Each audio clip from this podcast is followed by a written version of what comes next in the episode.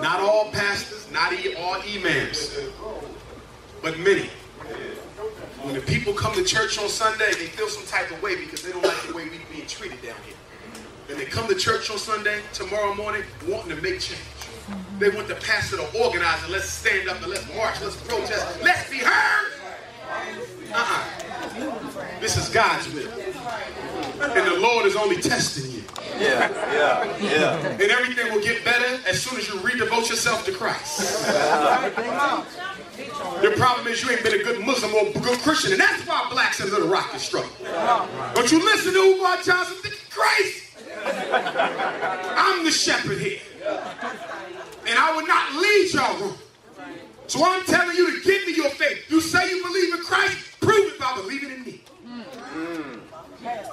by the time Sunday is over, your ass is hypnotized.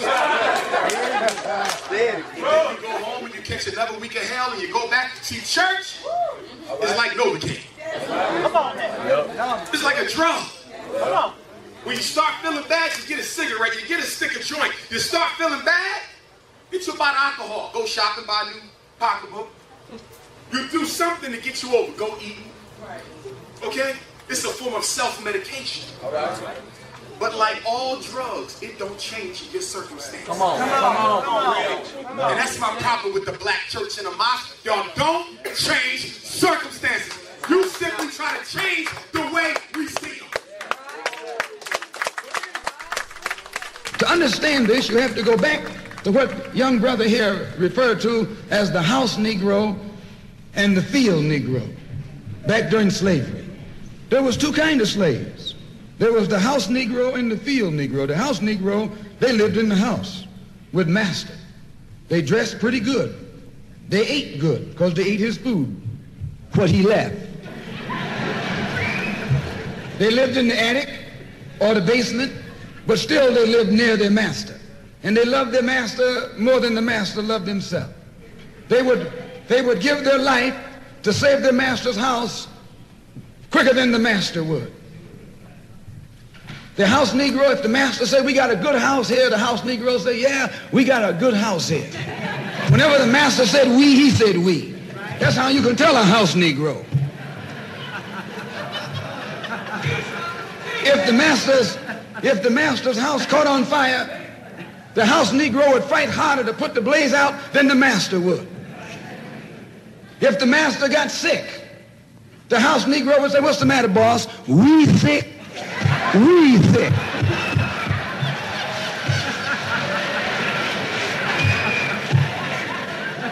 He identified himself with his master more than his master identified with himself. And if you came to the house Negro and said, Let's run away. Let's escape. Let's separate. That house Negro would look at you and say, man, you crazy. What you mean separate? Where is there a better house than this? Where can I wear better clothes than this?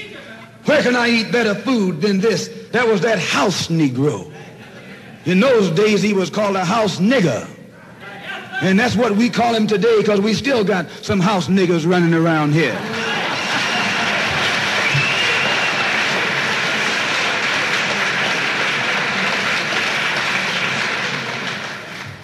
This modern house Negro loves his master.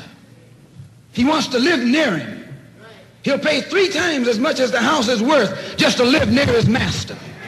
And then brag about, I'm the only Negro out here.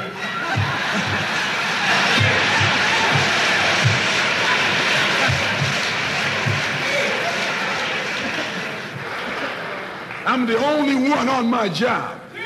I'm the only one in this school. You nothing but a house Negro. And if someone come to you right now and say, let's separate, you say the same thing that the house Negro said on the plantation. What you mean separate? From America? This good white man? Where you gonna get a better job than you get here? I mean, this is what you say. I, I ain't left nothing in Africa. That's what you say. Why you left your mind in Africa.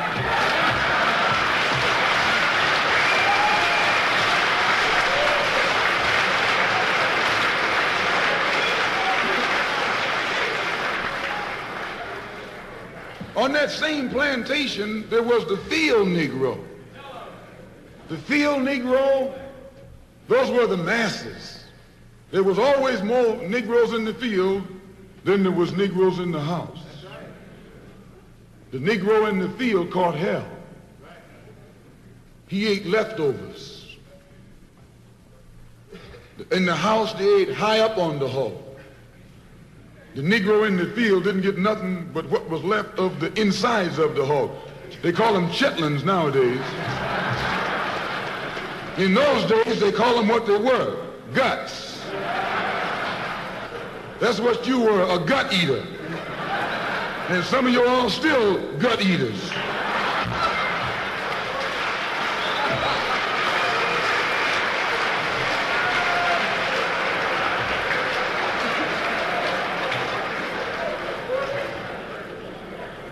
The field Negro was beaten from morning till night. He lived in a shack, in a hut. He wore cast off clothes. And he hated his master. I say he hated his master. He was intelligent. That house Negro loved his master. But that field Negro, remember, they were in the majority and they hated the master. When the house caught on fire, he didn't try and put it out. That field Negro prayed for a wind, for a breeze.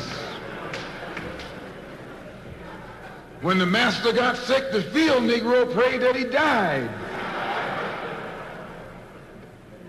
If someone come to the field Negro and said, let's separate, let's run, he didn't say, where are we going? He said, any place is better than here.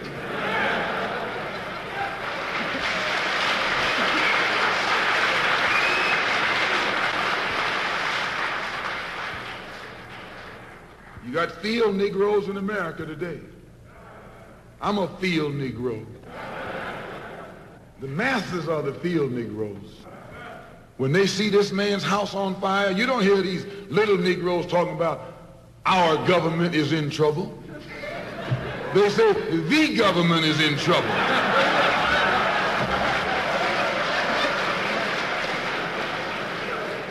Imagine a Negro, our government, I even heard one say, our astronauts.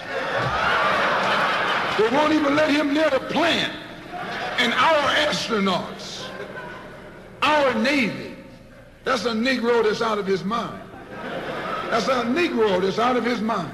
Just as the slave master in that day used Tom, the house Negro, to keep the field Negroes in check, the same old slave master today has Negroes who are nothing but modern Uncle Toms, 20th century Uncle Toms, to keep you and me in check, keep us under control, keep us passive and peaceful and nonviolent.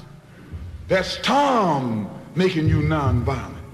It's like when you go to the dentist and the man is going to take your tooth. You're going to fight him when he starts pulling. So they squirt some stuff in your jaw called Novocaine to make you think they're not doing anything to you. So you sit there and because you got all that Novocaine in your jaw, you suffer peacefully.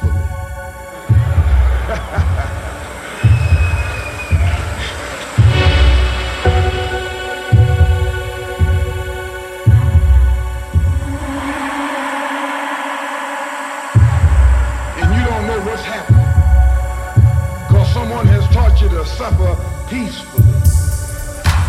The white man do the same thing to you in the street. When he gonna want to put knots on your head and take advantage of you and don't have to be afraid of you fighting back. To keep you from fighting back, he get these old religious Uncle Toms to teach you and me. They're just like Novocaine. Suffer peacefully. Don't stop suffering, just suffer peacefully. As Reverend Cleage pointed out, let your blood flow in the streets. This is a shame. You know, he's a Christian preacher. If it's a shame to him, you know what it is to me.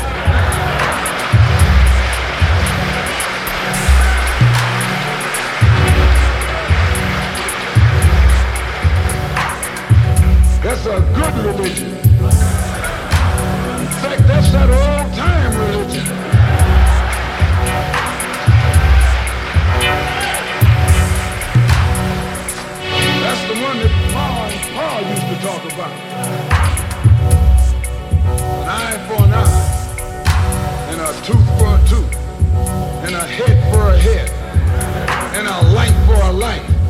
That's a good religion.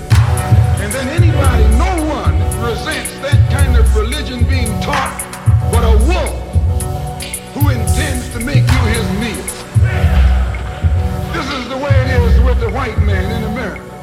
He's a wolf and you a sheep. Anytime a shepherd, a pastor, teach you and me not to run from the white man, and at the same time teach us don't fight the white man. He's a traitor to you and me. Don't lay down our life all by itself. No. Preserve the life. It's the best thing you got. And if you got to give it up, let it be even Stephen.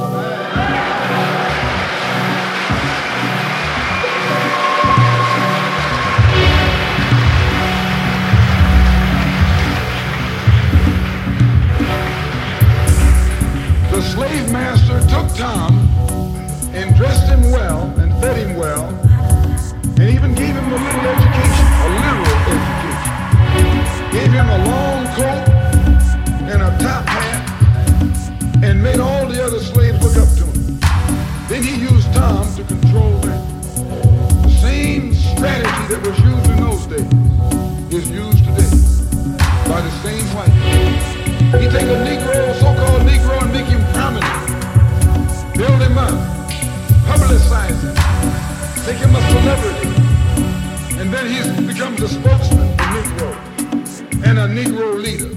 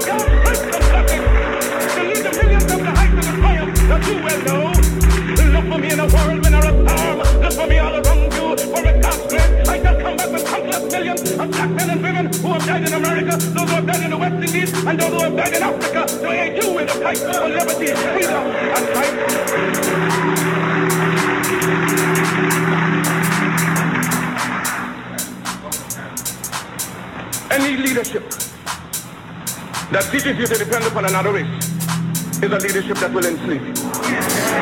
Any leadership that teaches you to depend upon another race is a leadership that will enslave you. They gave leadership to our foreparents and that leadership made them slaves. But we have decided to find a leadership of our own to make ourselves free men. Our great scholars have advanced through the colleges and universities have thrown away the blessed record. Babylon did it. Assyria did it. France under Napoleon did it. Germany under Prince von Bismarck did it. England under America under George Washington did it. Africa with 400 million black people can do it. If you cannot do it, if you are not prepared to do it, then you will die. You raise the cowards. You raise of imbeciles. You raise of good for nothing. If you cannot do what other men have done, what other nations have done, what other races have done, then you have better die.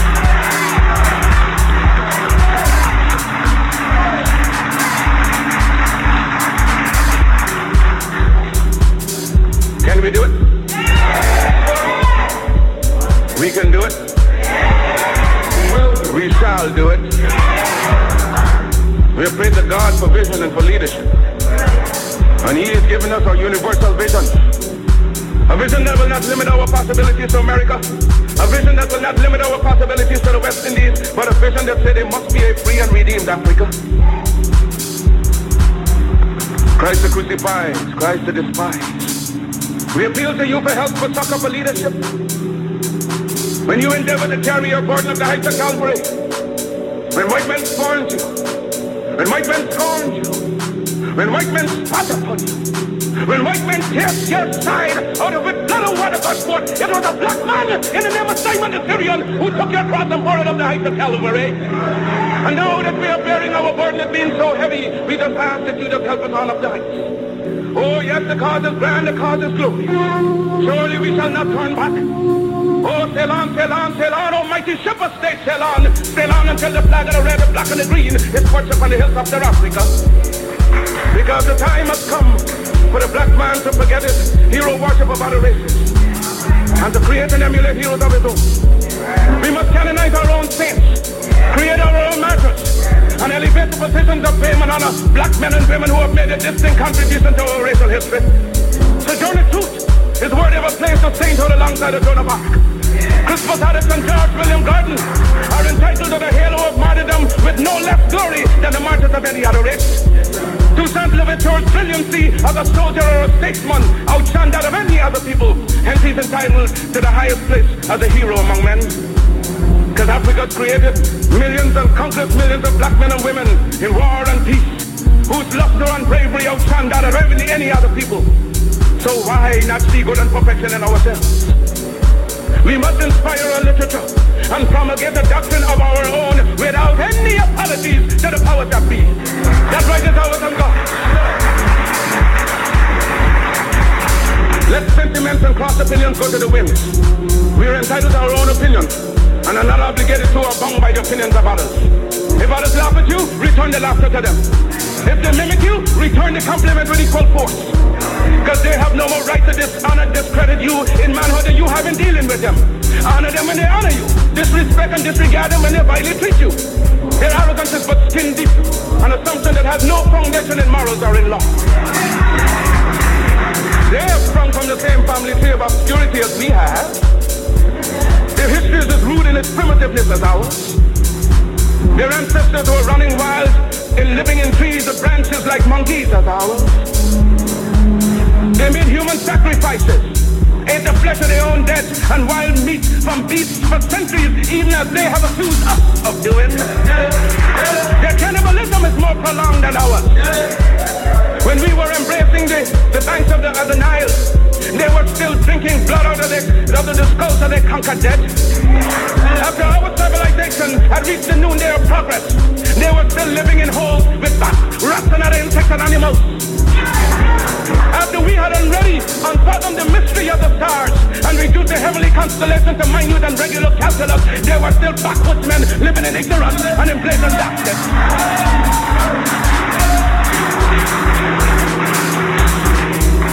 The world is indebted to us for the benefits of civilization. They stole our arts and sciences from Africa. Then why should we be ashamed of ourselves? Their modern improvements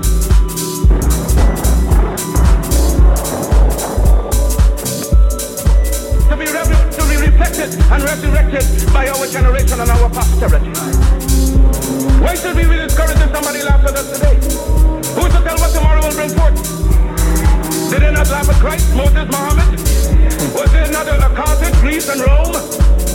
So we see and have changes every day. So pray, work, be steadfast, and be not dismayed. Because of the Jew is held together by his religion, the white race is by the assumption and the unwritten law of superiority, the Mongolian by the precious tie of blood, likewise the black man must unite in one grand racial hierarchy. Our union must know no clime, no nationality, but let us all hold together in every country and every clime, making a racial empire upon which the sun shall never set.